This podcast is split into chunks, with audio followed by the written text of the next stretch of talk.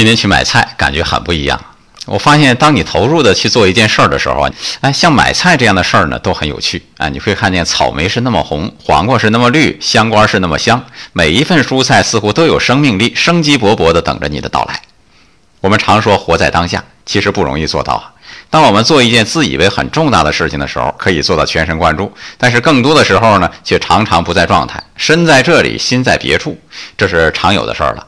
我们太多的时候是这样一种身心分离的状态。